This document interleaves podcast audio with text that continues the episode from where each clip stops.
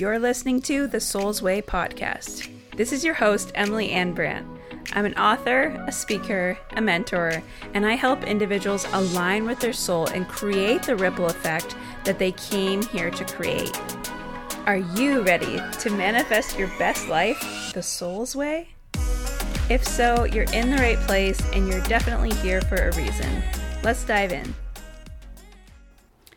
Hello, beautiful souls. Welcome back to the Soul's Way podcast, and welcome if you're here for the first time. I'm so happy you pressed play. Welcome to the Soul's Way podcast and community. I have the cutest story for you guys today.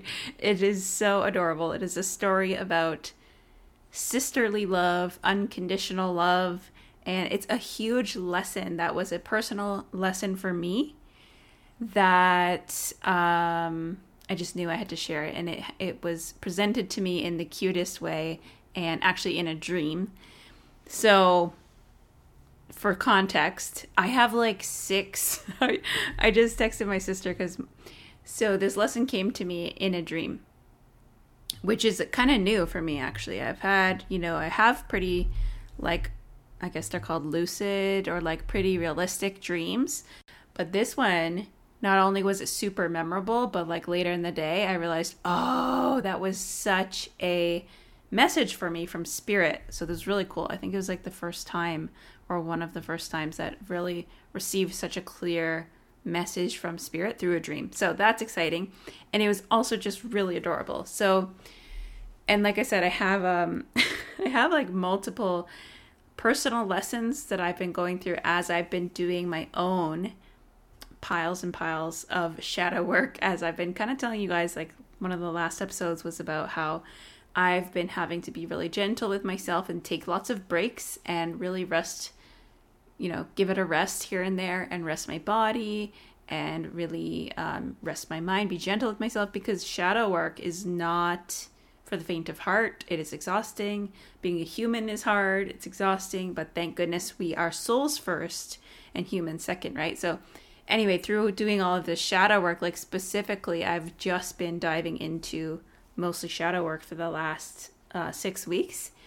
And I'm going to be doing even more with some of the other programs that I'm taking and things like that. So there's so many personal lessons that have come through that I've just kind of been sitting with, making sure I really integrate them for myself first. But I am kind of making notes of them as I go. And so um, if this one's helpful for you guys, then I can start to share some of the other lessons that I've come through. Because even though they're specific to me, I know they're gonna they're gonna resonate with you. So once I'm fully integrated them, embody them, or at least have sat with them a little bit, then I'll start to share them. So um, I'm just laughing about that because I texted my sister and asked her permission to share this story on the podcast, and I was like, "No worries. If not, I got like six other lessons in my notes folder on my phone.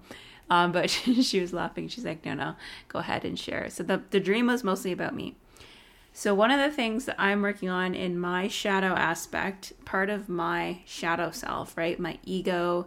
So ego, shadow, this part is like this part of us that's not our authentic self as a soul. It's parts of us that we take on because of the content of our life. Um, meaning the circumstances we're in, the family we're born into, the things we go through, the trauma we experience, the the people that influence influence us, that how culture influence us influences us, all of that. Um, and so we put on these masks and these layers and these parts that aren't the real us, basically, right?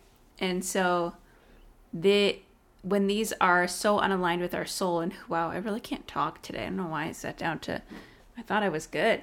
Like sitting down to record this i can barely get my words out. But um what am i saying? So we have all these shadow parts in us and parts of us that we took on that aren't the real us okay? So one of my things one of my shadows that i took on was this need to win. And I'm not talking about like a healthy competition. I am competitive, but yeah, it might surprise you that I am competitive. Even with like board games and stuff, I really, really like to win. But I had noticed a pattern in my life that I seek external validation and I have this longing, and it's been a pattern through my whole life. I've had this longing of being great at something and being special at something and being known for something other than my like physical challenges, differences, and disabilities. Because for most of my childhood and even my teen years, that's what people would associate me with. Like, that's what I was known for. Like, oh, you know, you're the brave little one who had all the surgeries or like oh she's that really skinny girl with the weird body like whatever it was. I was always being associated with or like even being the strong one right? Like um you know oh you're so inspirational all the things you've overcome maybe you should share about that. And my soul is just like there's so much more to me like that. And then the shadow part my ego kicks in and is like seeking everywhere outside of myself for validation and for wanting recognition. When the truth is so my soul is like yes i am so much more than that. But if that was just it on a soul level if i just tune into that which i am you know now learning to do as i'm helping you guys learn to do is tuning into that and sitting with it and actually sitting with it and being like whoa i am so much more than that. And I am amazing and I am the most beautiful soul. And I don't need anyone outside of myself to tell me that. And I don't need to win a gold medal or be the top expert in anything or a number one bestseller or first place at this. But growing up as a kid and even through teens and even through my 20s, I always wanted to find my thing. Do you know what I mean? Some of you who are like, multi passionate might resonate with this too. A lot of entrepreneurs, a lot of us entrepreneurs, we're really multi passionate and we're just like, we're not excellent at any one thing in particular. We're not a master of any one thing, but we're kind of like a jack of all, tra- like mediocre at different things. So, for example, like I was into theater and acting, but could never land the main role. I would always get like a decent role with speaking parts or with a solo song, right? I was Auntie M in The Wiz and I got to sing a solo song, but never got the lead part that I wanted. Or I was even in a speech contest, funny enough, as a kid, and I got second place out of the whole school, which I thought was amazing. But like, still, why not first place? Right? And then I thought like maybe chess could be my thing. Join the chess clubs. You know, wasn't very good at that. like tried sports, wasn't very good at that. Always seeking for my thing, and I don't think there's anything wrong with that, but you should just be doing it because it brings your soul joy, not because you're seeking something that you can be great at and you can be recognized in.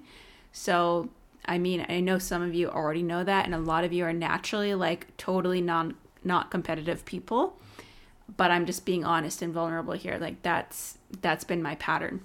And so it's also been a long time goal of mine to be like a number one best-selling author, um, to do a TED talk, and to be like, see, I am known for more than my body or more than my disabilities, and I'm great, and I found my thing, and I'm the best. And seeking that validation from some sort of system, from some sort of crowning championship. And I had to really look at that and be like, why do I have this need? Why am I not just tuning inwards and giving myself that validation and recognition recognition because it's already in there and that unconditional love and knowing that it doesn't change my worth in my own eyes or in the eyes of anyone else. So I was like actively kind of working through that, you know, just by looking at it and dissecting it and be like, hmm, why is that there? And then I realized why it's there is because I didn't want to be known for just my body and all of that stuff and my story. And people always saying, Your story is amazing, your story is amazing and that's great. I'm I'm genuinely glad. I'm honored to have the story that I have and to share it and to help people. But does my soul have other passions? Yes. But do I need to be recognized in any of it for my story even? No. But I had to look at that, where that need came from. And so as I did that, I was looking at that kind of feel, you know, feeling my emotions as we should, because our emotions are our biggest guide. letting myself cry, and actually, first, just letting myself cry and feel the feelings of trying my best and trying my best and trying my best, and it's still never enough. And there's been this pattern of being the second place or the third place runner up. And the pattern of that happening, and then the pattern of what I make it mean about me, which is ridiculous because it doesn't mean anything about anything or anyone. But I was. And again, just being totally transparent and vulnerable here. So I was looking at all of this, feeling all the emotions of always like trying so hard and it never being enough and never being great at any one thing and never finding the thing. And then I have this dream, okay? This dream is so adorable. So I have a dream. I'm actually competing in a some sort of bike race. I didn't tell my sister this part. This was weird. I don't know if it's relevant or not to the lesson. But I was racing in a race on we were on bikes and we were like in the water. It was really weird. But then suddenly, I wasn't the one in the race, and it turned I was in the stands with my family, with my sister Lindsay. Actually, it was just me and Lindsay. And then the race changed, and it was a horse race, and my sister Brittany was in the race against one other person. So I don't know if the first part of this story matters where I was racing first. Maybe it does. And then I came up into the observer view, right? Into the stands. And so now we're cheering on my sister, and she's in this horse race. She she does horseback riding, um, and so she's on her horse, and her friends on her, you know, the other horse, and they're doing this obstacle course where their horses have to go over these jumps and go around the barrels and go, you know, weave through the poles and then race to the finish line or whatever. And Brittany on her horse, she is crushing it. Her horse is like lightning speed. We're cheering so hard. She's doing so amazing. Um, and then she gets to the last obstacle, and her friend's like right behind her too. They're both kind of neck and neck, but Brittany was clearly going to win. And then she gets to the last obstacle, and her, her horse panics and isn't sure if it's the right one and kind of backs up. And then the other horse zooms by, weaves through the obstacle, and takes the win. And Brittany would have had it if her horse didn't freak out and mess it up, essentially. So she's kind of like, ah, you got me. She's joking with her friend and kind of pushing her she actually like pushed her horse into the wall, which was very aggressive. Dream Brittany, very aggressive. She like bonked her horse into the other girl's horse and like knocked her over, pretended like you know, like joking and laughing about it and being like, ah, you got me, but I should have had it. Ha ha. But then she comes up to the stands and there's tears in her eyes, my sister, Brittany. She comes up to me and Lindsay and there's tears in her eyes and she starts to lose it. that sad little Brittany face when she cries. And she's like, I was so close. And she starts crying. And she's like, I just really needed this win and I was so close and it's not fair and blah, blah, blah, blah, blah. And I just looked at her like with so much compassion because I was sad that she was disappointed. But I remember so clearly having the feeling of like, so what? This does not change anything. I, and I kissed her on her head, which is so cute because I just wanted to make her feel better. I was like, "Oh, don't worry, Britt. It's okay." I like patted her head and kissed her on her head. And I was like, "We're we're just so proud of you. We love you so much." And these are the things we say. Like my mom's to listen and be like, "We've always said that to you. Why did you feel the need to win?" And it's true we always say this to each other. We're a very loving, supportive family, right? But I still had that that my own desire for that validation from like society, I guess. Um anyway, I kissed her on her head and I felt nothing but compassion for her cuz she was so upset, but I was just like I just I it doesn't change anything about your worth. It doesn't change how much I love you. Like I just love you unconditionally and I just saw her with so much love and so much like I felt so neutral about the outcome of the race. I was like, "Oh, it means nothing." like, and of course it means nothing. But then as I so I woke up from the dream and then I told my sister about it and then as I went through my day I was like, "Oh, Brittany represented me and I was seeing myself like that." Right? Right? So if I could look at myself, if I could look at my sister in that way and be like, so what if you got first or second? Like, it doesn't change how much I freaking love you. It doesn't change your worth. It doesn't change anything about you or who you are and who you are as a soul. And the dream was showing me that I need to see myself that way. Right? Now I'm getting like chills. Isn't that so beautiful? I need to see myself that way. It doesn't change a damn thing, win or lose. And I know people say that all the time. Um, but I was one of those competitive people that was just like, yeah, yeah, that's just something losers say. that's just something losers say to make themselves feel better. No, like, just kidding. But um, I did, I came from very loving parents and loving family that would always be like, you know, we're so proud no matter what. But also, I had a family or a, a mom. Hi, mom. She's probably listening. That always said, like, that's pretty good. You know, like you got third place out of the whole 100 people or whatever it is, or you got second place of all of Toronto. That's still really amazing. And she always had this, like, well, that's still pretty good. And so subconsciously, I feel like I also. I had that in my programming of like, well, pretty good anyway. It's still pretty good. Like my parents will still be proud. And but anyway, why do I have the need to make my parents proud?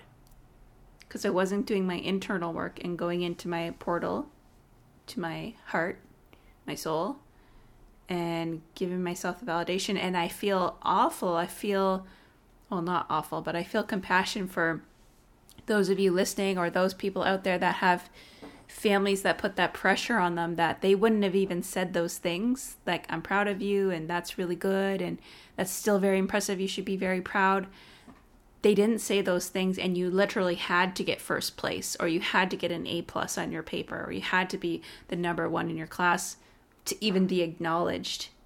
And sometimes even then it wasn't enough. Like I cannot obviously I chose my family for a reason because I with the things that are in my shadow, I would not be able to deal with that because as you see, I already put this pressure on myself to achieve and to be the best at something, even though it never actually happened. And then another realization I had, uh, I was telling my sister, and I was telling um, my friend Sydney the other day too, and Angie on their podcast that I was on. Beautiful conversation, carrying connected conversation podcast. So uh, if you want to hear a really juicy, really deep spiritual conversation, go find that podcast and tune into my episode with them. It was awesome. So there's a little shout out for the CCC podcast. But we were talking about, and I don't know if this was on air or off air, but we were talking about how I had that realized yeah i think it was on air because they asked me what are you still working on in your shadow? Like what are you still working on releasing? Because i talk in the book Whole Damn Fire which i was on their podcast to talk about.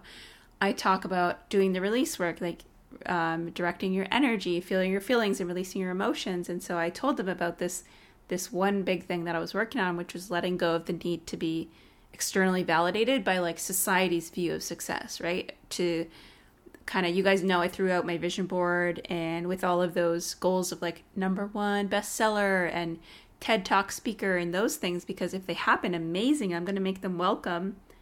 But I'm not putting my worth on them and I'm not putting my identity on them. Because imagine imagine if I put my identity as okay I'm a number 1 New York Times bestselling author. And imagine if I like affirmed it over and over and over and was like okay this is going to be my identity and the ego loves identity so they would just eat that right up right? It would like take it and run.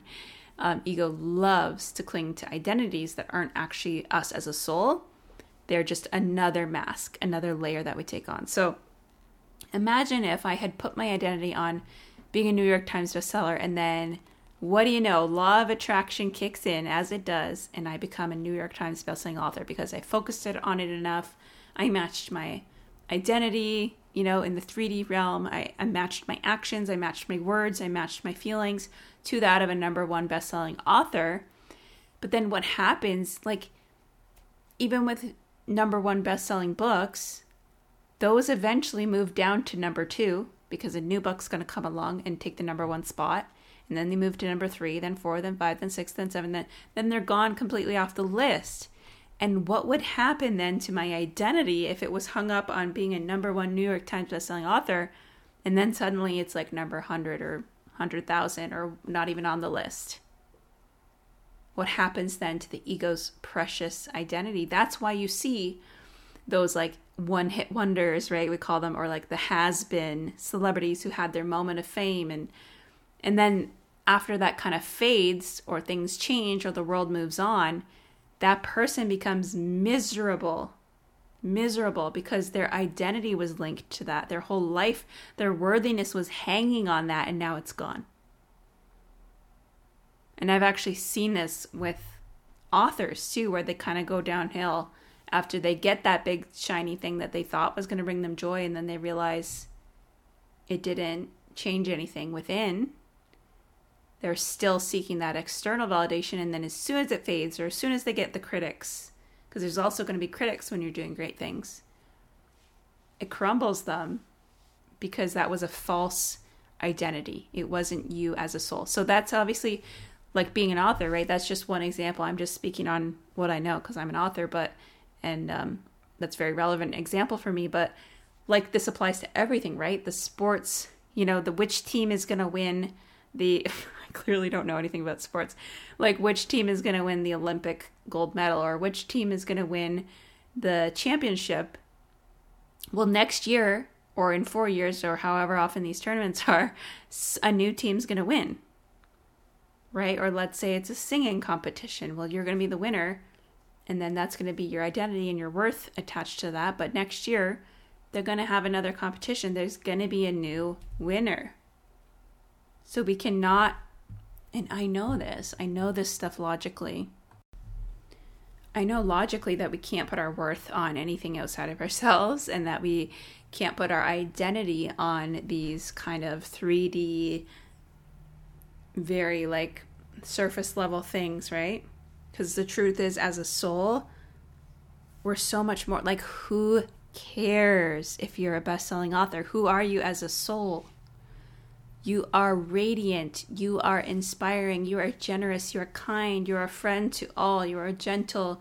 You are open. You are playful. You are funny. You are, um, you know, abundant. You're a goddess.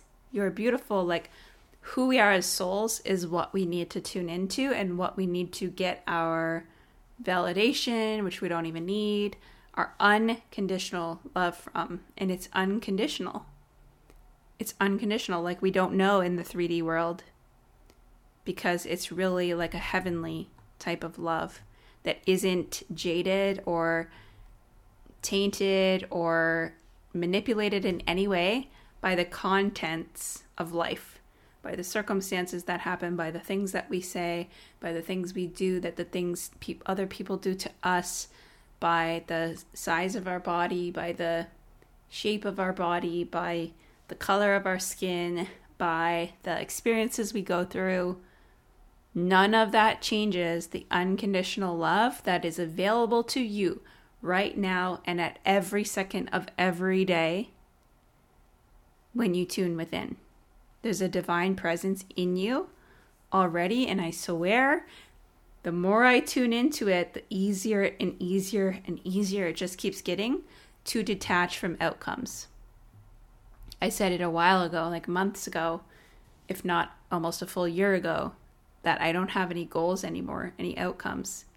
But then obviously that shadow part of me was still linger- lingering because we get conditioned, right, for so long as we go through this, as we go through life as a human. And being a human can be very, very, very hard.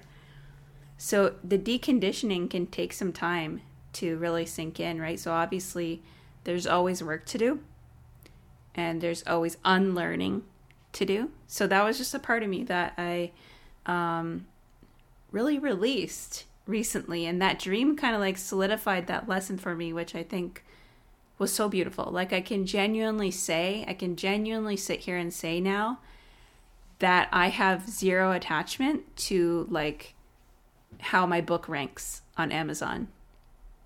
And I don't think even a week ago that I could say that with a hundred percent, a hundred percent honesty. There would still be like a little part of my ego that was like, no, but if I do really well, then it means this, right? Then it means that person was wrong who said not to write the book. And that means that I am aligned. And that means that I am going to be known for something else. And that means this. And now it's just like, no, nothing means anything. I neutralize it because I'm already freaking so worthy and unconditionally loved in the eyes of spirit, in the eyes of my own higher self, and the eyes of God, of the divine presence, all that is. So, okay, that was a much more long winded than I intended it to be, but I hope you loved it, and I hope um, you can learn from my lesson here. That's why I share with you these things as they come up, because it is always my intention and my hope that it's going to resonate with someone if you want to dive deep into this kind of work and work on your shadows, work on your energy, work on tuning into that divine presence within you, this is the work of your lifetime. This is the most important work that you'll ever do. I don't care if you're an entrepreneur, I don't care if you're a stay at home parent, I don't care if you're a doctor, I don't care if you're an athlete. Every walk of life is going to benefit from this type of work um, and it takes you to the next level of spiritual really awakening and the next level of manifesting where you're not forcing you're allowing you're not chasing you're attracting. You are the human tuning fork. So this work is what we do deeply inside of soul legacy with like personalized attention um, with six trainings as well. You get six trainings but you also get six live calls with me where we tune up your soul. We we practice tuning into our hearts, right, to our portals of our soul, um, and we speak and we meet soul to soul, and it's so powerful. And we work on your individualized, you know, blocks and shadows and things like that. In this round, I'm so excited. Um, so you guys know I just finished up around the very first round and. This time, I am adding three bonuses that are so juicy and just completely going to add to what we're doing. So there's two meditations that I'm adding one to kind of guide you through a morning soul connection, and one to do a forgiveness release um, guided thing at night before you go to sleep. And alumni, don't worry, you're going to get access to all of the bonuses as well and any updates. And then the other bonus that I'm really excited about is a full shadow work master master class and a workbook because that is just powerful to specifically just do a deep dive into that. So what I'm trying to say is the doors are technically open right now and they're actually on special pre-sales. So check it out, emilyannebrant.com slash soul legacy and make sure you secure your spot because spots are limited and this is the last round for 2021. So hope to see you in there or talk to you soon either way. Stay magical, stay beautiful, and have an amazing day. Thanks again for listening. Since this podcast is still growing and still reaching more beautiful souls, it means so much when you guys share the episode or take a second to leave a review on Apple. It's the best way you can thank a podcaster and give us encouragement to keep the good stuff coming to you completely free. I would also love to connect with you on social media, so make sure you join the Facebook group, The Soul's Way and hit me up on Instagram or TikTok at Emily Anne with an E Brant. Keep working your light beautiful and making magic happen. I'll see you next time.